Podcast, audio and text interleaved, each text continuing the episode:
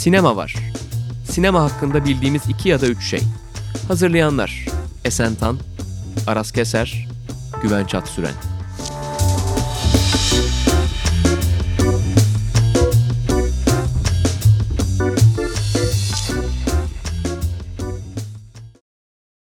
Merhaba, Sokrates Podcast ve Film Lovers işbirliğiyle hazırladığım Sinema Var'ın 3. bölümüne hoş geldiniz. Bugün konumuz Guilty Pleasure filmlerimiz ve bu konuya özel bir konuğumuz var. Sevgili Utku Ögetürk. Ee, neden Utku'yu çağırdığımızda güvenç açıklayabilir sanırım. Aslında neden çağırdığımızı bilmiyorum. Konuları tartışırken Utku dedi ki bu tembellik dedi. Ben buna katılmak isterim dedi. Çünkü başka alternatifler üzerinde duruyorduk Utku'nun katılacağı program için. Ama baktık ki Utku hevesli ve biraz da aslında Utku'nun sinema zevkini de bildiğimiz için olumlu anlamda söyledim bunu neden güldüm bilmiyorum. Utku dedik olur programa. Dolayısıyla Utku Ögetürk sinema yazarı, sinema salonu işletmecisi aramızda bugün. Bu sadece iki tane daha neler neler yapıyor. Neler vardı uzatmayayım yani diyor. Çünkü sadece o, ilk iki evet. işi aslında. Biz ben dürüst olayım biz direkt senin zaten normal zevkinle guilty pleasure sayılır diye seni çağıralım dedik ama sen bilmiyorum öyle düşünüyor musun? Yani kimsenin dürüst olmadığı bir program yapılıyor galiba burada. Çünkü bu olayların hiçbiri böyle gerçekleşmedi. Ee, bu iki arkadaşın olduğu bir WhatsApp grubunda e, beni film ekimi için davet ettiler. Sonra dediler ki önümüzdeki hafta da Guilty Pleasure yapalım. Ben dedim ki oha onu yapıyorsak eğer ben film ekimine gelmeyeyim buna gelmeyi tercih ederim. Tam benim anlattığım gibi işte. Bütün olay böyle. Yok pek öyle değildi senin anlattığın Sen olayda. de öyle anlattın. Sanki ben de öyle anlatmadım. Süsleyeyim dedim çok olmadı o evet. Neyse. Okey. Güzel o zaman konu. niye bu konuyu seçtiğimizi açıkla madem dürüstçe ama güvenç. Ya aslında guilty pleasure diyoruz. Suçlu zevk. Hani Türkçe'ye çevireceksek. Ama hepimizin sinema zevkinin oluşmasında çok önemli olan filmler bunlar. Ya özellikle benim seçkilerime geçtiğimiz zaman da konuşacağız. Hepsi küçükken çok sevdiğim, defalarca izlediğim yani çok eğlendiğim, hala baktığımda aynı zevki alıyor olduğum filmler. Dolayısıyla bunların kişilerin sinema zevkinin oluşmasında etkili olduğunu düşündüğümüz için bunlar üzerinden bir sohbete girişelim diyerek böyle bu konuyu belirledik aslında. Evet yani o çocukluktan itibaren aslında şöyle düşündüm ben de programı yapmadan önce. Bu bahsedeceğiniz filmleri yani en azından benim listemdeki filmleri ben belki de çok sevdiğim filmlerden bile defalarca kez daha fazla izlemişim. Televizyonda çıktığı için yani bir kısmı bir kısmı da hani gerçekten severek izlediğim için ama şu anda mesela bu yaşa geldikten sonra sevdiğimi çok kolay itiraf edemeyeceğim filmler var aralarında. Ondan dolayı da hani şu an biraz gerginim ama herhalde sizin kötü seçimlerinizde biraz daha rahatlarım. Özellikle de Utku'nun seçimlerini merak ediyorum gerçekten. Bakalım. O zaman başlayalım mı? Yavaştan bence artık Konuğumuz başlasın değil mi? evet Başla. ilk sözü Utku'ya verelim bence. Yani filmleri konuşmadan önce belki biraz bu suçlu zevk kavramı üzerine konuşabiliriz diye düşünüyorum. Yani aslında sinema hepimizin öznel ilgi duyduğu alanı oluşturuyor ve aslında hiçbirimiz böyle hani belirli bir yaşa gelene kadar sinemayı bir işte akademik bir yön olarak değil de hepimizin aslında hobilerinin başında gelen bir deneyim sinema izlemek. O yüzden hani sinemayı bir sanat olarak görmenin yanı sıra aynı zamanda bir eğlence aracı olarak da gördüğümüz aşikar. Tabii ki bunu toplum içerisinde söylemek çok fazla mümkün değil. O yüzden de bu filmleri şu anda suçlu zevk olarak adlandırıyoruz.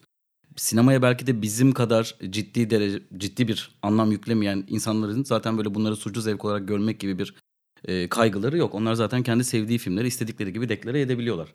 Ama işte bir sinema yazarı kimliğin olunca ya da işte toplum içerisinde kendi sinefil olarak adlandırmaya çalıştığın zaman bazı filmleri sevdiğini söylemekten e, tırnak içerisinde toplum baskısı olarak gördüğünden saklayabiliyorsun ve o yüzden de işte suçlu zevk kavramı ortaya çıkıyor. Ee, özellikle günümüzde bu sosyal medyanın etkisiyle birlikte e, belirli sinemacıların çok fazla popülerleşmesi. İşte Tarkovskiler, Kişlovskiler, Bergmanlar vesaire hani bunların artık başka bir noktaya gelip ilahlaştırılması sonucunda da ben- benim çok sevdiğim örneğin işte 90'lar aksiyonları ya da işte bizim zamanında Star TV'de izlediğimiz Parlament Sinema Kulübü'nde izlediğimiz Tim Burton filmleri şu anda e, toplum içerisinde çok fazla sevdiğini söyleyemediğin ya da ilk sıralarına koyamadığın filmlerden oluşuyor. Ee, ve ben bu durumun aslında böyle olmasını çok da doğru bulmuyorum. Çünkü bu da aslında ister istemez bütün bu sinemadaki tekelleştirmelerden bir tanesine daha sebep oluyor diye düşünüyorum. O zaman da işte şu yönetmenlerin filmleri iyidir, bu filmler kötüdür. Sen bu filmleri seviyorsan bu filmler suçlu zevktir gibi bir e, algı oluşuyor diye düşünüyorum. E, var tabii benim de çok fazla seviyorum diyemediğim filmler. Çünkü hani ne olursa olsun aa Utku Ögetürk bunu seviyormuş ya da aa sen bunu mu seviyorsun gibi bazı e, ne bileyim söylemlere sebep olabildiği için saklıyoruz. O yüzden bence bugün biraz zevkli bir podcast olacak. Konuşması da zevkli olacak ama en baştan biraz bu kavrama böyle karşı olduğuma e, söylemem gerekiyor galiba. Evet, zaten bugün Esen'in burada bulunmama sebebi de bu. Çünkü o benim asla guilty pleasure'ım yok dedi ve bizi Utku'yla baş başa bıraktı sağ olsun. Yani aslında çok da kişisel bir şey olduğu için. Yani zaten filme karşı böyle neredeyse fetişleştirecek kadar seviyor olman çok kişisel bir şey. Ya Esen'in bu konudaki fikrine de ben katılıyorum aslında. Diyor ki ben bunu bu kadar çok seviyorsam bu neden suçlu olsun ki? Yani hani çok fazla mantıklı bir noktadan baktığın zaman tutarlılığı olan bir fikir. Ya ben katılmıyorum. Çünkü bu filmleri bu kavram üzerinden konuşmak başka bir keyifli noktaya varıyor. Evet. Ama Dolayısıyla mesela Twitter'da bunu yazmazsın değil mi? Hani sallıyorum mesela en son bir film izlemişsin de işte film ekimi geliyor. Orada bir şey izliyorsun çok beğeniyorsun. Ama mesela benim bugün seçtiğim filmlerden biri ben tutup işte Zampara Seyfettin de falan diye mesela anlatmam. Bunu Twitter'da yazmam mesela. Hani birazcık kendimi şey gibi hissederim. Lan oraya day- dayamışsın Tarkovski'leri bilmem ne. Sonra birdenbire Osman Cavcı'nın oynadığı ve Ünal Küpeli'nin yönettiği Zampara Seyfettin'den bahsediyorsun. O yüzden bunu biraz çekinirdim açıkçası. Yani ben itiraf ediyorum. Ya bu şey tamamen sosyal medyada yarattığımız personalar üzerinden aslında şekilleniyor bu. Yani niye çekiniyoruz başka bir tartışma şu an. Tabii ki ona girmeyeceğim de yani dediğin çok doğru. Diyorsun hani Fassbinder diyorsun, Godard diyorsun sosyal medyada. Sonra Zampara Seyfettin dediğin zaman ya bu yani aslında insanların Utku'nun dediğine bağlayarak söylersem sanki Bergman izleyerek biz sinema sevmeye başladık gibi bir şey oluyor. Yani onu öyle yani kişisel tarih öyle işlemiş olan bir sürü kişi de vardır. Ama biz sanırım üçümüz öyle değiliz.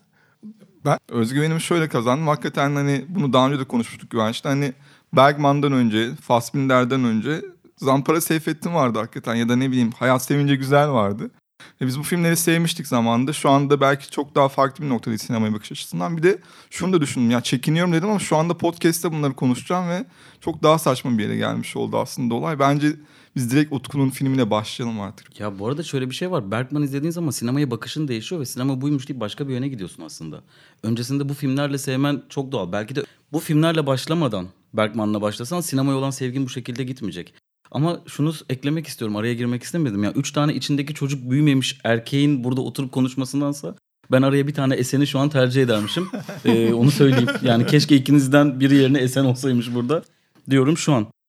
Evet, benim filmlerimden bir tanesiyle başlayacak olursak içinde büyümeyen çocuk e, dedim madem. O yüzden ben çok severim sinemada masal anlatımını E, ve hani bir yönetmen masal anlatma işini iyi yapıyorsa benim için e, her zaman hani biraz daha farklı bir noktada olur. Aslında Tim Burton'ın hani biraz önce bahsettiğim örnekleri de biraz bu yüzden de. O yüzden bence şu anda yaşayan yönetmenler arasında sinemada en iyi masal anlatan e, yönetmenin en az sevilen benim de en çok sevdiğim filmiyle başlayacağım. Lady in the Water. E, Sudaki Kız. Shyamalan'ın e, benim sevdiğim, e, en sevdiğim masallarından bir tanesi. E, bunu böyle toplum içerisinde çok söylediğim zaman genelde insanlar böyle nasıl yani ya o filmi seviyor musun çok kötü falan gibi reaksiyonlar veriyor. Ama ben e, Shyamalan'ın kendi otör sineması içerisine baktığım zaman e, en tutarlı filmlerinden bir tanesi olduğunu düşünüyorum. Hatta bir gün Aziz Atan'la konuşuyorduk. E, İstanbul Festivali'nin eski direktörü şu anda e, Ayvalık Film Festivali'nin direktörü. O da e, en sevdiği Shyamalan filminin Lady in the Water olduğunu söylemişti. Azınlık olmadığımızı bilmek güzel e, ama yine de çok fazla e, sinema ortamlarında yüksek sesle Lady in the Water da çok iyi film demek biraz zor olabiliyor. Azınlıksınız bence. Dünyada iki kişisiniz yani bence. Başka. Ya ben, ben en sevdiğim demem. En sevdiğim Shyamalan demem ama ben de yani neden diğerlerinden bu kadar kötü görüldüğünü anlayamıyorum. Yani çünkü Shyamalan sinemasını ne kadar ciddiye alabilir? Yani Utku'nun dediği gibi bir masal anlatıcısı her şeyden öte ve her şeyiyle, her unsuruyla o da bir masal. Mesela atıyorum Unbreakable daha karanlık bir masal belki. Veya işte işaretler hani bilim kurguyla flört eden bir masal. Lady in the Water'da kanalizasyon borularına sıkışıp kalmış bir kadınla ilgili bir masal. Yani dolayısıyla yani o filme çok kötü demek zaten o filmi bir yandan da çok fazla ciddiye almayı gerektiriyor. Dolayısıyla yani Shyamalan sinemasını alt metinler falan bunlar üzerinden okumaya başladığın zaman zaten bence sorun orada başlayacak. Dolayısıyla dediğim gibi herhangi bir Shyamalan filminden daha kötü görmüyorum ben ama toplum Ben ekstra çok evet, iyi yani buluyorum. toplumda da çok genel bir kanı var Lady in the Water'ın adıyla sanıyla bir çöp film olduğuna dair yani. Ya bu arada şöyle bir şey var mesela Happening ile ilgili bu çöp kavramını anlayabilirim çünkü filmi tek başına değerli, değerlendirdiği zaman da tutarlı değil. Özellikle yani ilk, ilk bölümünden sonra bayağı fiyaskoya dönüşüyor ama Lady in the Water'ı tek başına bir film olarak ele aldığında tamamen tutarlı. Yani bütün karakterler aynı şekilde, içeriği aynı şekilde hem metinsel olarak hem biçimsel olarak gayet tutarlı bir film. O yüzden e, ben her izledi yani gördüğümde de televizyonda falan defalarca izlerim. Ya ben çok kısaca bir şey diyeyim. Yani galiba Shyamalan'la ilgili ilk kırılma noktası işaretlerdi. Yani onu hatırlıyorum çünkü çok büyük bir bölünme yaratmıştı. Sevenler ve sevmeyenler diye. Ben sevenler kısmındaydım. İşaretlerde Shyamalan'ın arkasındaydım ama Lady in the Water'da o şeyden ayrıldım yani o destek grubundan el sallayarak ayrıldım açıkçası. Ya biraz da şey gibi bu arada hani Alfred Hitchcock'la da ilgili döneminde yaşarken aynı mevzu vardı diye düşünüyorum. O da sinemada bir otör olarak kendi sinemasını yarattı ve şu anda aslında günümüz sinemasına bütün etkilerini taşıyan, aksiyon filmlerine kadar etkilerini taşıyan bir yönetmen de ama yaşadığı dönem içerisinde hiçbir zaman ciddiye alınmadı. Ve birkaç eleştirmen işte Truffaut'un tekrar gidip onunla röportaj yapması gibi yani birkaç eleştirmen onu çok kıymetli bir yere koyarken diğer taraftan vurulması çok kolay bir yönetmen olduğu için eleştirmenler vurup duruyordu. Shyamalan'da da biraz benzer bir durum var. Yani eleştirmesi çok kolay bir yönetmen olduğu için eleştirmenler çok rahat üstüne gidebiliyor. Bu da toplumda Shyamalan'la ilgili bence kendi sinemasının çok daha ciddi bir yere konan bir algı yaratıyor. Bu da bence biraz etkili bunda diye düşünüyorum. O zaman ben devam edeyim. Buyurun. O kadar zampara Seyfettin dedim madem onu öne alayım. Şimdi 1995 yapımı bir Ünal Küpeli filmi. Ee, hatırlayanlar büyük ihtimalle olacaktır. Özellikle 90'lı yılların sonu 2000'lerin başında hatta 2000'lerin ortasında yani 2005'e 6'ya kadar Star TV'de e, özellikle de pazar günleri yayınlanırdı her yaz. Yani yazları yayınlanan bir film. Tam bir yaz filmi. Gerçekten de bir yaz filmi hakikaten de. Ya, film ne anlatıyor derseniz tuhaf bir hikayesi var. Spitop isimli bir şirketten tatil kazanan bir adam var. E, Seyfi diye. Seyfi tatile giderken otobüse biniyor ve otobüste yanına oturan Sedef adlı bir kızla tanışıyor. Ve bu Sedef'in de aynı şirketten, aynı yarışmadan tatil kazandığını öğrenince bir anlamda kıza musallat oluyor ve bütün tatil boyunca kızın işte hayatını zehrediyor. Burada tamamen karakter üzerine bir film var yani. Seyfi Türk sinemasında da yani belki de bugüne kadar görmediğimiz kadar absürt. Ee, biraz Öztürk Serengil filmlerini hatırlatan bir kafada. e, Tuhaf bir mizah anlayışı olan bir adam. Sürekli böyle üstünde hamsi tişörtüyle dolaşan. Ee, işte önüne gelen herkese tuhaf diyaloglar kuran işte İngilizlerle falan konuşmaya çalışan İngilizcesi olmadan vesaire vesaire bir adam ve bu adamın öyle bir mizah anlayışı var ki ya gerçekten nefret ediyorsunuz yani filmin kendisinden de nefret ediyorsunuz ya da ya o kadar saçma ki çok komik çok acayip diyorsunuz ve filmi sevmeye başlıyorsunuz. Burada Osman Cavcı'nın çok tuhaf bir şeytan tüyü var bence. Ya beni güldürüyor film hala güldürüyor. İzlediğimde mesela bugün gelmeden önce baktığımda da bazı diyaloglar var. Hani şu an dediğimde belki de çok bir şey ifade etmeyecek ama hala vermedin dövmecinin alosunu diyor mesela. Hani bunu izleyenler hatırlayacaktır. Bayağı komik bir hikayedir. Sürekli böyle otobüste e, muavine asistan bey diye seslenmesi vesaire vesaire bunların hepsi filmi izleyenlerin aklında kalıp güldüğü şeylerdir. Biz şöyle bir hatıram da var filmle ilgili. 2009'da biz İzmir'de bir festival yapıyorduk Kürt Filmler diye. Osman Cavcı'yı da çağırmıştık. Ama gelmemişti. Sevgili Uğur Emirli arkadaşımızla beraber. Ee, sonra ikinci filmini çekti. Belki de en kötüsü yani filmle ilgili en kötü hikaye bu. İkincisini çekti 2017'de tek başına Osman Cavcı. Muazzam kötü bir film yani. Öyle korkunç kötü bir film. Yani sakın izlemeyin YouTube'da var. Bir de 2014 yapımı pardon 2004 yapımı Falımda Güzel Bir Kız Var diye bir film var. Burada ana karakter e, Seyfi değil ama yine e, onun yer aldığı bir hikayede görüyoruz e, Osman Cavcı'yı. Osman Cavcı'nın şöyle de bir özelliği var. Tuhaf bir şekilde yazdığı bir kitap var. E, yanlış anlaşılmış filmler diye. Türk erotik sinemasını işte fantastik sineması üzerine hani siz bunları yanlış anladınız. Bakın bunlar aslında çok iyi filmler falan diye böyle tek tek filmleri değerlendir diye biraz kötü bir Türkçesiyle var kendisinin ama çok yani biraz özel bir kitabı var. Yani mesela çoğu filmin tarihi falan bile bilmezken onun kendi arşivinden işte kendi eski yazılarından babasından babası da oyuncu olduğu için hatıralarından derleyip işte özellikle de Öztürk Serengil'e belki de Türk sinemasındaki en tuhaf absürt komedyenlerden birinin hakkını veren bir insan aslında Osman Cavcı ve onun o komedisini devam ettiren bir adam.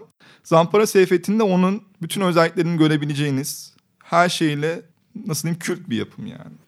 Sen Türkiye yapımı bir filmden bahsetmişken Yeşilçam'dan ben de bir örnek vereyim. Ama bunu 3 film hakkından kullanmıyorum. Sadece e, Türk filmlerinden bahsetmişken söylemek istiyorum.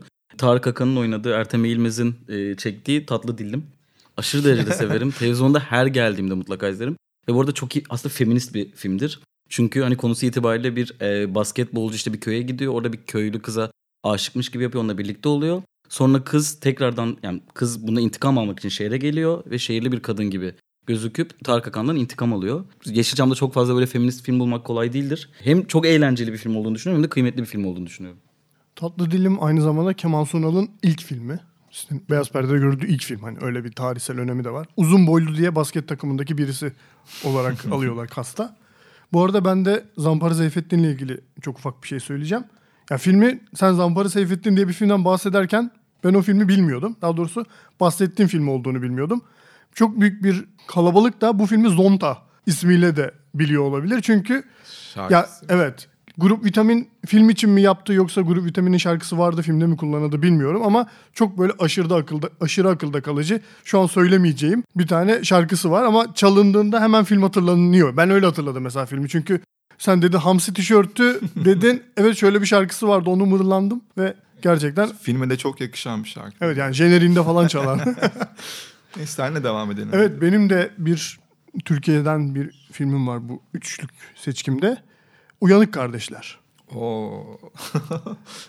Uyanık Kardeşler bilen bilir. Müjdat Gezen ve Çok iyi.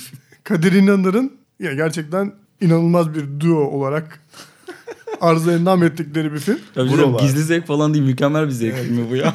Ama aşırı derecede saçma bir film. çok iyi film. Çok eğlenceli film yani. ya çok hani kısaca yine bahsedelim. Bir tane Hulusi Kentmen var yine o kalender baba rolünde. İki tane oğlu var. Bir tanesi Müjdat Gezen, bir tanesi de Kadir İnanır. Onların hani başarılı öğrenciler olmasını istiyor. Mühendis olmalarını istiyor. İşte kendi işini devralmasını istiyor. Ama Müjdat Gezen müziğe sevdalı. Param yok pulum yok şarkısını defaatle duyuyor zaten filmde. Kadir İnanır da futbolcu olmak istiyor. Aslında kendi içinde de aşırı absürt iki karakter onlar. Ama işte bunların ya filmin zaten izleyen herkesin aklında kalan meşhur garaj sahneleri var. İşte böyle bir paravan dönüyor. Döndüğü zaman böyle deney aygıtları işte deney tüpleri falan. Kale oluyor. İşte o paravan döndüğü zaman kale oluyor. Kaleyle ilgili inanılmaz bir detay. Hani hepimizin bildiği şey vardır ya. ya kalenin yan direği ve üst direğinin kesiştiği nokta 90 deriz. Ya filmde şöyle şeyler var. O 90'ı mesela altında, biraz da altında yere doğru 70 yazıyor mesela. ve daha, daha kötüsünü anlatayım. Ben, abim ve bir kuzenim o kalenin aynısından yaptık. Allah ve yani orada İğrenç bu- gerçekten çok iğrenç. ya o filmde bu arada çok acayip bir şey daha var. Gerçekten orada antrenman olarak yapıyor futbolcu oluyor. Evet, yani oraya bağlı. Orada orada, yapıyor. bir de Fenerbahçe'de oynayacak kadar Evet. yani. Yani evet. Evin garajında duvara çizilmiş bir kalede böyle ama şey falan diyor böyle hani at voley vuracağım falan diyor ve böyle Hatırlıyorum abi. işte Fenerbahçe'ye kadar gidiyor. Çok ilginç filmin özelliklerinden bir tanesi Kadir İnanır'ın ender komedi performanslarından bir tanesi o. Hep böyle hani şey olarak biliriz Ki ya. bayağı da iyi bence. Ya komedide. çok iyi bir komedi ikilisi oluyor onlar yani. Müjdat Gezen'in de çingene olmadığı tek film olabilir. Şeyler falan var ya daha sonra. Ali Özgen Türk'ün bekçisi falan var. Daha ciddi filmler. Müjdat Gezen orada aynı zamanda işte böyle gitar falan İşte da bir şey de oluyor işte değil gitar, mi? O da işte müzisyen Aynen, o oluyor. gitar çalıyordu o bir top oynuyordu sürekli Aynen işte ya. param Aynen, yok, paravandı. şık şık şık, Aynen, pulum aynen. yok, şık şık şık. Şey oluyor bir yerden sonra hani biz mühendis olmayacağız. İşte bu işlerimizde başarılı olacağız diye hırs yapıp hikaye öyle akıyor zaten. İşte biri Fenerbahçe'ye gidiyor falan. Benim aklımda kalan tek detay ekleme yapabileceğim tek şeydi bu herhalde. Yani Hulusi Kentmen'in filmin sonuna doğru ya çocuğunun ya bir çocuğun Türkiye'nin en iyi böyle şarkıcısı, en ünlü şarkıcısı, öbürünün Türkiye'nin en iyi ve en ünlü futbolcusu olmasına rağmen bunlara kızması, siz adam olmayacak mısınız falan demesi yani bence gerçekten çok acayip bir sondu yani. Neyse Utku yine senle devam kah edelim. güldük kah eğlendik. Ee, Sen biraz seviyeyi yükselteceksin. Yok yok yükseltmeyeceğim ya madem spordan gidiyoruz ben de. Gerçi bende spor filmi var ya baya. Bende de çok var. Ee, şey ya aslında bu ne kadar gizli zevk bilmiyorum da şu açıdan gizli zevk sonraki filmleri aslında iyi değil. Yani e, söyleyeceğim yani Rocky serisini komple söylemek istiyorum. Çünkü Rocky 1 zaten çok iyi film. Ee, hani Rocky 1'in üzerine hani gizli zevk falan demek biraz şey yani ben hatta şöyle söyleyeyim. Ee, şimdi ben Rocky'ye bayılan biriyim ve oturduğum zaman gerçekten bazen işte bir gecede 3 film sonra tekrardan 3 film falan iz- izliyorum. Bir gün işte Ayça'ya eşim e, şey dedim hani bak ya gel izle ilk film izledikten sonra hani bu ön yargın kırılacak diye. Hakikaten ilk film izledikten sonra şey dedi. E bu spor filmi değilmiş ki demişti Rocky ile ilgili. O yüzden birinci Rocky ile ilgili bunu söylemek çok mümkün değil ama bugün mesela dönüp tekrardan baktığım zaman dördüncü film yani bu kadar antikomünist propaganda yapan bir filmi bu kadar sevmek ve her izlediğimde bütün o Sovyetler Birliği taraftarlarının Rocky diye bağırdığı anda tüylerin diken diken olup hala Rocky Edrin diye bağırdığında gururlanmak ve gerçek bir Amerikan vatanseveriymiş gibi e, sevinmek enteresan geliyor. Bu da işte hani ilk izlediğim zaman istediğimiz duygularla ilgili muhtemelen. E, hatta Rocky serisinin bence tek kötü ama aslında genelleme yapacak olursak en kötü filmi. Rocky 5'te Rocky'nin artık emekli olduktan sonra hani birilerini eğitmek için e, neydi karakterin adı? Tommy Gunn. Ha, Tommy Gunn. Tommy Gunn karakteriyle e, son sokaklarda kapıştığı filmi dahi çok severim. Çok, Çok kötüydü ya. kötü yani ve Gerçekten Korkunç korkunç bir film. o kadar kötü ki yani aşırı seviyorum ve böyle bir şey yapmak lazım. Yani hepsini böyle ard arda izlemek lazım, bir gecede izlemek lazım vesaire. Ee, o yüzden e, Rocky'nin birinci filmi dışındakiler de benim gizli zevklerim arasında yer alıyor. Ben de seninle konuşmadan önce Rocky 4'ü seçecektim bunlardan bir tanesini. Seç, yani üç filmden birisi Rocky 4 demiştim. Utku dedi ben Rocky serisini komple alıyorum Komple deyince. kapattı. Rocky 4 dediği gibi yani dünyanın politik olarak en sorunlu filmlerinden bir tanesi muhtemelen. Ama ya o kadar onu kutuplaştırmayı falan o kadar iyi görselleştiriyor ki hani bir tanesi Amerikalı İtalyan işte Rocky Balboa, diğeri Ivan Drago böyle sapsarı işte komünist kaslı ve tamamen kas gücüne dayalı neredeyse beyni olmayacak kadar aptal filan. Dolayısıyla çok akılda kalıcı bir film her her şeyiyle. Özellikle hani bu şey sahnesi var ya bu ağırlıkları ölçülüyor filan. Yani Asla akıldan gitmeyecek sahne gibi sahne. yani. Yani işte karda çalışması vesaire. Et dövmesi falan yani gerçekten çok çok enteresan. Yok bence de ilk film gerçekten bayağı iyi bir filmdi ki on Sylvester Stallone kendisi yönetmişti ge- gene bir değil mi? Yönetmeyi de kendisiydi diye hatırlıyorum. değil Hayır, galiba. Sylvester oynuyor onda. Yönetmeni O zaman son Sonraki filmlerinden yönettiği Hatta falan da geyik vardı. şöyle ya Sylvester Stallone alıyor e, senaryoyu. Bütün böyle büyük yapımcıları tek tek geziyor ve e, hepsi diyor ki tamam sen bize bunu ver senaryonu sat biz bir şekilde çekeriz. O diyor ki benim tek bir şartım var. Bu filmde ben oynayacağım Rocky'yi. O yüzden bütün büyük stüdyolar da bunu bir türlü kabul etmiyor. Rocky de en son hani kendi oynayacağını kabul eden bir yapımcıyla anlaşıyor. Yani evet ben de ilk film dışında hiç sempatim yok. Ya, daha kötüsü de var gerçi Rambo ki devam filmi de şu sıra gelecek Yakın. galiba. Bu hafta vizyona girdi yanlış hatırlamıyorum. Gerçekten mi? Gerçekten izleyeceğim bu arada o filmi de. Çünkü ne kadar kötü bir suçlu zevk olur diye. Neyse devam edelim mi buradan? Ben de miyiz? Ben yine bir Türk filmi seçtim. Yeşilçam filmi diyelim. Aslında evet Yeşilçam filmi demek daha hoş geliyor benim kulağıma. 1971 yapımı Hayat Sevince Güzel. Ee, bir kere Türk sinemasında yani Yeşilçam'da müzikal çok rastladığımız bir tür değil. Bunun belki de ender örneklerinden biri ama filmin kendi müzikal bakış açısı da çok tuhaf. Çünkü 2-3 tane müzikal sahnesi var ve gereğinden fazla uzun sürüyor. Film e, izleyenler vardır mutlaka yine sabah seanslarında sık sık biz çocukken yani şu an ne durumda bilmiyorum da televizyonda çıkardı. Ayşe isimli bir genç kız annesi ölünce Ayvalık'a teyzesinin yanına gidiyor ve onun yanına yerleşiyor. Fakat Ayvalık birazcık böyle yüksek zümreden insanların yaşadığı bir yer ve Ayşe de bir köylü kız olarak kendini orada çok ezik ve kötü hissediyor. İşte ilk günlerinde sürekli aşağılanıyor vesaire vesaire ve bir gün evin hizmetçisi olan Suna Pek Uysal'ın canlandırdığı kadınla beraber alışverişe gidince birdenbire Türkçesi düzeliyor. Yani gerçekten şöyle bir sahne var filmde. Ee, gitmeden önce emmi diyen işte Deyze diyen Ayşecik alışveriş merkezinde yani alışveriş dükkan, dükkanından çıktığı andan itibaren İstanbul Türkçesiyle konuşmaya başlıyor. Filmin ilk mesela en kötü sahnelerinden biri odur. Sonrasında sevgi dolu bir insan olduğu için Ayşe bütün etrafındaki kötü ve sevgisiz insanlara bu sevgisini bulaştırmak istiyor. Bu noktada da karşımıza bazı kötü karakterler çıkıyor. Benim favorim e, Yatalak Mualla. bu kadın e, işte teyzesinin sürekli de böyle yemek götürdüğü, beslediği bir kadın ve herkese kötü davranan böyle bağıran falan bir kadın. Ama mesela Ayşe buna yaklaşırken şey diyor. Bak işte dün diyor ben uyuyamadım diyor işte mualla. Çok ses yaptılar düğün varmış. İşte Ayşecik şey diyor. Ne güzel bak demek ki kulakların duyuyor falan filan diyor. İşte diyor ayaklarım bilmem ne oldu yürüyemiyorum. Aa bak ne demek işte demek ki yürüyebiliyorsun yürüyemeyenler de var. diye. Hani bu noktada bir gereğinden fazla iyimser bir insan. Ve o iyimserliğini bütün kasabaya yaydıktan sonra inanılmaz bir müzikal sahnesi var. Ee, birinci saati dolduğunda bir 15 dakika sürüyor. Bütün kasaba böyle kasap, berber, işte zenginler, fakirler vesaire vesaire hepsi hep beraber oynayarak Hayat Sevince Güzel şarkısını söylemeye başlıyorlar. Filmdeki ikinci bir detay benim gözüme çarpan bir tane Afrikalı çocuk oynuyor. Onu nereden bulmuşlar bilmiyorum. Ee, Bir kiraz çalma sahnesinde falan Ömercik'le beraber takılıyorlar. Bu noktada da hani benim şu anda bile bilmiyorum çıksa izlerim dediğim filmlerden biri olduğu için ama bunu itiraf edemediğim için de seçtiğim bir film yani. Bu arada müzikal bu. Temel Gürsu yönetiyor. Evet. Daha ilginç olan Temel Gürsu daha sonra bir Kibariye filmi yapıyor. Yine müzikal. Kibariye'nin başrolünde oldu. Kibariye'nin hikayesini anlatan. Daha sonra ise artık para kazanmak için muhtemelen İbrahim Erkal'ın Canısı isimli televizyon dizisini yönetiyor. o yüzden abi bir- sen bunu her yerde gerçekten söyleme. Ama bu- Gerçek bir suçlu zevk yani. Yo yo Temel Gülsün, Ferdi Tayfur, Orhan Gencebay Evet, evet, falan da filmleri var. Bu işte ilk döneminden diyelim 1971 yapımı. Size şu an şarkının sözlerini de söyleyerek bitirmek isterdim ama bu kadarına dayanabilir misiniz bilmiyorum o yüzden. Biz dayansak da belki Tamam. evet. Cem dayanamaz evet. Şu an Cem dayanabilecek durumda. Senle devam edelim Güvenç. Evet ben de kendi ikinci filmimi söylüyorum. Jean-Claude Van Damme'ın başrolünde oynadığı Kan Sporu, Wow. Bloodsport. Çok iyi film ya. Ya bu aslında biraz da şundan seçtim. Ya benim defa küçükken özellikle defalarca izlediğim sahne sahne neredeyse şu an 15 ezbere dakikası çok güzel bu arada.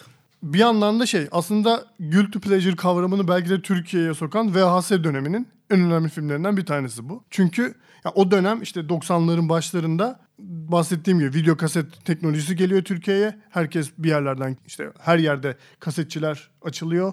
İşte herkes oralar, oralardan gidip kaset kiralayıp filmleri izliyorlar falan. Ben bu filmi ilk defa öyle izlemiştim. Sonra defalarca televizyonda izledim. Ya filmin hikayesi falan bahsetmeyeceğim. Hani bir çok klasik bir aslında şey dövüş turnuvası filmi. Ama ya en önemli şey Jean-Claude Van Damme'ın varlığı filmde. Bizim işte o jenerasyonun bacaklarını açmaya çalışmasına neden olan filmi. 180 Evet. derece bacaklarını açmaya çalışma gayretini hepimiz yaptık Ben yapmışsındır. açabiliyordum zaten. Aynen. Gerçekten mi? Tabii ki. Bunu şaşırdım ve takdir ettim çünkü ben asla açamıyordum. Ayıpsın kardeşim. Ya bir de şey sahnesi vardı çok ikonik böyle şey. Adam dövüş sırasında böyle çorap mı artık çizme mi ne oradan böyle hap gibi bir şey çıkarıp böyle onu ufalayıp Van Damme'ın gözüne attı. of Ve kör olduğu Van Damme'ın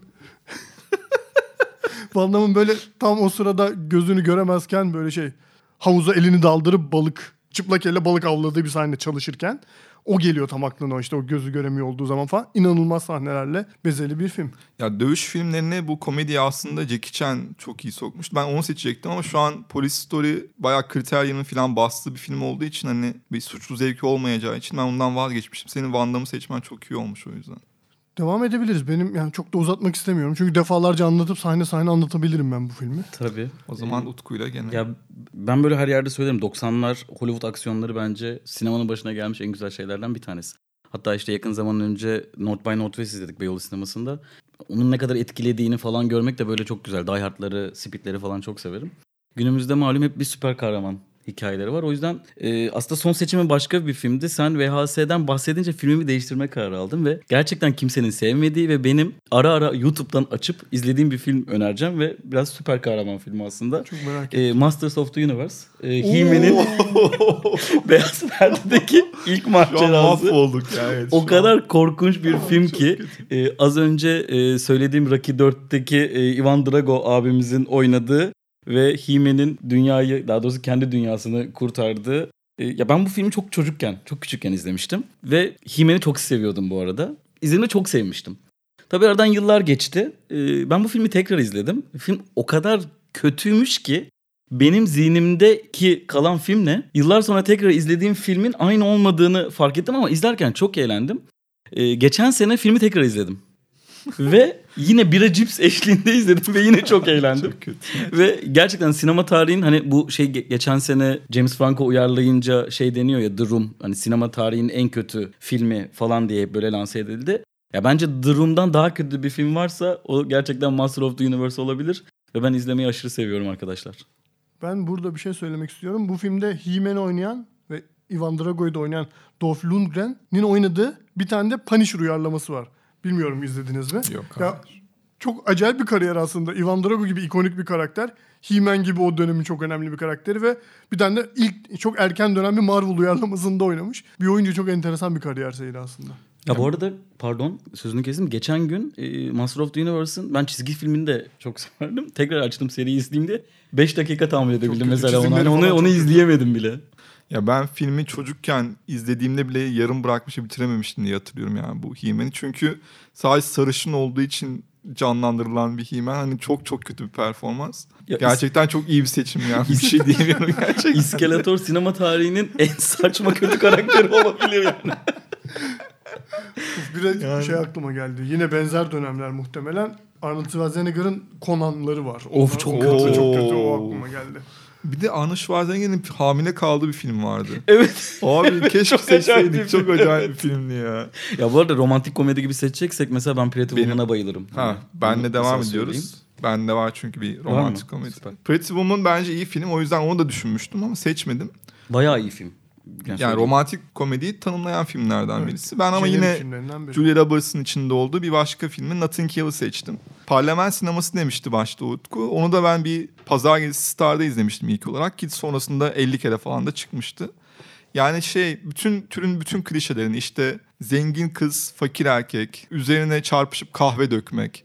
Efendime söyleyeyim işte aptal ama sempatik esası olan ve o esası olanın komik işte Spike adlı sanırım. Spike ya da evet Spike'tı. Kankası. Ya bütün klişeleri içinde barındıran ama bir şekilde bir şeytan tüyü de olan her çıktığında şu anda bile e, seyircilerin hani benim en azından izleyebileceğim bir film. Ne anlatıyor? Çok kısaca tabii hani herkes izlemiştir büyük ihtimalle. William ve Anna adlı iki karakterimiz var. William bir kitapçı daha doğrusu bir sahaf ve bir gün işte kitapçıya Julia Roberts'ın canlandırdığı Anna geliyor ve Anna da çok ünlü, çok işte dönemin en büyük oyuncusu.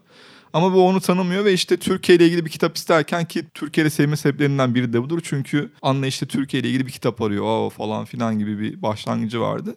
Bu şekilde tanışırlar ve daha sonra işler yavaş yavaş e, bu ikisinin hem ayrılıp hem barışmalı sonrasında tabii ki kavuşmalı. Büyük bir şeyine gider. Ben soundtrack'ini hala seviyorum filmi. Çok hem dönemi tanımlayan 90'ların sonunu çok iyi tanımlayan şarkılar var. Bir de Hugh Grant'in belki de sonrasında toparlayacağı kariyerinin böyle ilk nasıl diyeyim firesi benim gözümde ama yine de filmi her şekilde seviyorum yani. Zaten o filmlerin böyle ne yaparsak yapalım mesafeye koyamadığımız bir duygusu var bende öyle. Pretty Woman da öyle. Notting Hill de öyle. Yani çok sıcak filmler bunlar. Hani nasıl diyeyim Julia Roberts, e, Hugh Grant falan. Yani hep böyle çok güzel yüzler olduğu için hep onlarla zaten onları izlemek istiyorsun. Ya evet yani romantik komediyi tanımlayan filmlerden biri ama hani şu anda bakınca benim zevkim açısından kötü bir film. Evet ben de son filmim hatta hepimizin son filmi olan bir 90'lar komedisi yine dönemin çok önemli komedyenlerinden Eddie Murphy'nin başrolünde oynadığı Çatlak Profesör. The Nutty Professor. Çok iyi film. Ya aslında çok kötü bir film.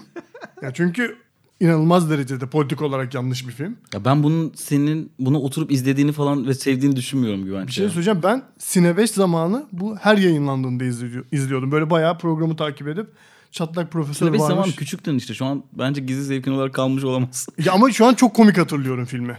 Aslında biraz da öyle. Vazgeç abi bak bak. Bence de vazgeç. Çok kötü bir yerden girdin çünkü şu anda. Toparlayamayacaksın. Niye sevmiyorsun? Profesörü.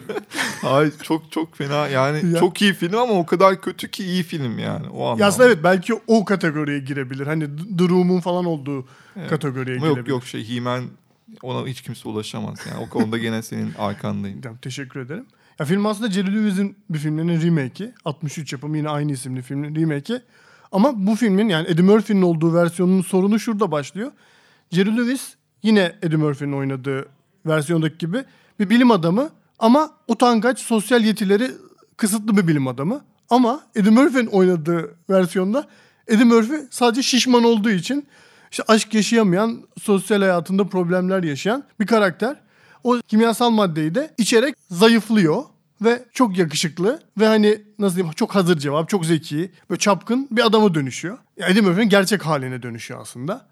Şu an baktığımızda 2019'da baktığımızda bu şu an yapılamayacak bir film aslında. Hani politik olarak yani şişman bir karakterin yani yapılsa bile hani kabul görmeyecek bir film diyeyim. O zaman çok sevilmişti çünkü Türkiye'de de büyük hayranları vardı. Yani şişman bir karakterin zayıflayarak sosyal hayatta başarılı olması üzerine bir film olduğu için ama yani görsel olarak ben çok etkileyici buluyordum o dönem o efektlerini falan. Dolayısıyla O kadar yanlış bir yerden etkileyici buluyor ki film yani. İnanılmaz hakikaten yani. Ee, ben şey diyeceğim bitti değil mi sözün senin? yani anlatabilirim ama Yok, beni yok, çok ol. ayıplar bakıyorsunuz şu an. Evet, Devam şey- etmek istemiyorum. Ee, çok ufak dizilere de girelim. Girelim ama Çünkü- dizilerden önce iki tane film anmadan geçmek istemiyorum. Bu, madem şeyleri söyledik. Açıklamayacağım sadece söyleyeceğim. Biri Ghostbusters ama onun sebebi ikinci filmin hiç sevilmiyor olması ve benim çok seviyor olmam. ikinci filmi de. Diğeri de White Man Can't Jump. Beyazlar Beceremez. Ee, madem Sokrates istiyoruz bir spor filmi daha söyleyelim. Ee, ya bence ben her izlediğimde acayip eğlendiğim bir Ben film. evet benim için bir suçlu zevk değil mesela. Ben hala eğleniyorum. Yani bir jenerasyonu sokakta basketbol oynamaya çağıran film gibi bir şey yani. Bu arada dizilerde de çok kötü bir gizli zevkim var ya suçlu zevkim var. Söyle. Yani dizilerde yani üzerine uzun uzun konuşamayacağım. Zaten hiçbirimiz konuşamıyoruz. Sadece adını söylesek bile yetecek şeyler var. Hani benim hem travmatik hem de adını söyleyeyim yeter. Bücür Cadı var. yani Yunus Bülbül ve öbür oyuncuyu hatırlamıyorum bile. Ya bunu gerçekten izliyorduk. Köfteci Abbas diye de dizi. Ya çok korkunç bir diziydi ama Star'da yine. Yani niyeyse hep Star izliyormuşuz yani onu da hatırladım. Az kanal vardı be. Evet. Yani korkunç bir mizah anlayışı ama yine de bir şekilde herhalde evdeyiz ya okuldan dönünce falan buluyorduk ve izliyorduk. Siz devam edin ben sonra bir Ben son bu arada bir şeyi merak ettim. Acaba hiçbir zaman prime time'da yayınlandı mı o dizi? Hep çünkü gündüz vakti ben Evet. denk. Gündüz ya da haber öncesi de yayınlanıyordu bir ara. Ya bir ara daha yani yuk- yukarılara yaklaşmıştı ama sonra direkt bitti zaten. Çünkü Abbas öldü ama bir şekilde yine oynamaya devam etti. Böyle tuhaf bir şekilde geri döndü aynı karakter. Neyse. Bir de verin. bir dizi vardı yine Yunus Bülbül'le. Eşek vardı. Eşek karakter vardı bir tane. Hatırlıyor musunuz o diziyi? aynı dizi olabilir mi? Evet ya? aynı dizi değil mi? Bilmiyorum ya emin olamadım şu İşte an. bu köfte satıyordu ama eşeği falan da vardı. Olabilir ya ben karıştırıyor Abbas'ın. olabilirim ayrı. Bu arada hafızamda öyle benim gelmiş. tercihim o olmayacak ama yani ben de söylemek istiyorum. Cennet Mahallesi mükemmel bir şey. Yani üniversitede galiba her döndüğümde mutlaka bir ya bir iğrenç bir espri var. Her bölümde var. Ve yani ne zaman görürsem aynı şekilde gülebiliyorum. Bu işte çekyat var evde bir tane. Ve eve gelen herkese o çekyatı oturtuyorlar ama çekyat kırık. Gelenler sırtını dayadığında düşüyorlar. ve her bölüm aynı şaka var ve o şakayı her gördüğümde gülebiliyorum. o yüzden hani bu bir suçlu zevkten de öte bir şey. TikTok'un atası falan gibi bir şaka ya gerçekten. İnanılmaz. Ee, benim suçlu zevki dizim e, yakın tarihten bir dizi. Şöyle söyleyeceğim bir e, MTV dizisi yani aslında Scream'in dizi- televizyon uyarlaması. Acayip saçma, katilin kim olduğunu falan biliyorsun ama o kadar keyifli ki izlemek. Ben bu arada çok severim Scream tarzı teen slasher'ları falan. Ee, o yüzden hani bunun da çok kötü olduğunu bilmeme rağmen aşırı keyifle izliyordum. Ya 2 ya 3 sezon sürdü şu an tam hatırlamıyorum. Ee, ve gelecek diye bekliyorduk bir sezonu. Ayça ile beraber hatta izliyoruz onu da. Yine böyle bira cips falan eşliğinde gelmeyince o kadar üzülmüştüm ki. bir ara tekrardan başa dönüp izlemek istiyorum yani. Peki şey mi yani Wes Craven'ın serisini devam mı ettiriyor? Nedir hikayesi? Ya şöyle yine maskeli bir şey var. Bir katil var. Yine arkadaşlarından bir tanesi. Şey hikaye matematiği aynı şekilde. Fakat e, farklı bir matematiği var. Farklı bir hikayesi var aslında. Seninki ne peki? Gör. Güven dizi izlemez ki. Hiç dizi izlemez. Ama çocukluğunda yine vardır ya. Bak Ya güvence, bu mesela kötü şimdi... sayılır mı bilmiyorum ama çok koyu bir Rick and yılan, Morty diyeceksin. Tek izlediği dizi o galiba. Yok artık. çok koyu bir yılan hikayesi hayranıyım ben. Ya yok canım. ama sayılmaz değil mi? Bir şey diyeyim yılan hikayesi benim. İyi Ben de hayranıyım canım. O güzel Erkan. diziydi. Yani Abi yok, yok. Polis Memoli. Memoli- Şarkılarını ezberledik. Söyleyelim mi hep beraber? Hayır. Ya bu arada OC'yi sayabilir miyiz ya suçlu zevk? O iyi dizi ya. Yok, Yok, o iyi bayağı, dizisi ya. bayağı klasik el yüzü düzgün Peki şey çekilmiş Buffy the Vampire's'la ya da Angel falan ben onları da izliyordum. Onlar da. Onlar da yani bir döneme öncülük eden. Ya televizyonda diziler. fantastik iş Ha, yapmak. o zaman buna bir şey diyemeyeceksiniz zaten duymadığınızda büyük ihtimalle. Zamanında TGRT'de yayınlanan. Hayda. e, başrolünde Seda Sayan ve Güven Kıraç'ın oynadığı Evimiz Olacak mı diye bir dizi var. Biliyorum ya. ben de biliyorum. Biliyorum bunu sevdiğini söylemeyeceksin herhalde ama izledik. Ya izlediğimi hatırlıyorum yani bekliyordum. Salı geceleri yayınlanıyordu ve bekliyordum yani çıkmasını ve izliyordum. ya abi ben bu programın başında e, entel entel konuşmalar yaptım. Son saniyede Hiç önerdiğim koklar, hiç koklar. hiç koklar son evet. saniyede önerdiğim dizi Cennet Mahallesi.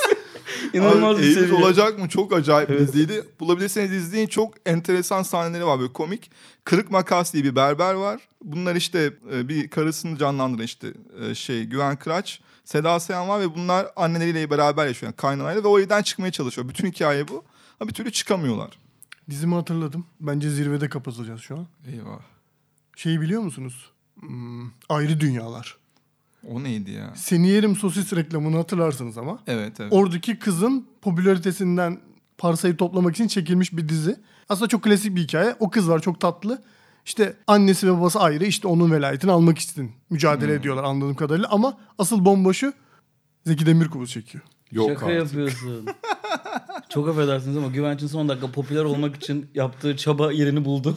Evet, çok iyiymiş gerçekten. Bir de Kara Melek vardı ya. Ama Karamelek iyi dizi. Karamelek iyiydi Karamelek iyi dizi. Baya erotik gerilim ya. Karamelek bayağı final falan yapan. Karamelek suçu zevk falan değil. Karamelek iyi Bu, dizi. buradan Tamam. bence kaydı kapatalım çünkü duramayacağız ve Cem daha fazla uzatacak Böyle mi diye. olacaktı vardı. Böyle mi olacaktı diye hatırlıyor musunuz? Evet böyle mi olacak diye de şey çekti işte. Aynı aynı, Aynı yönetmen aslında konuştuk aynı ya, evet. falan da benziyordu. Ünal Küpeli miydi? Evet, yoksa? evet. Tamam.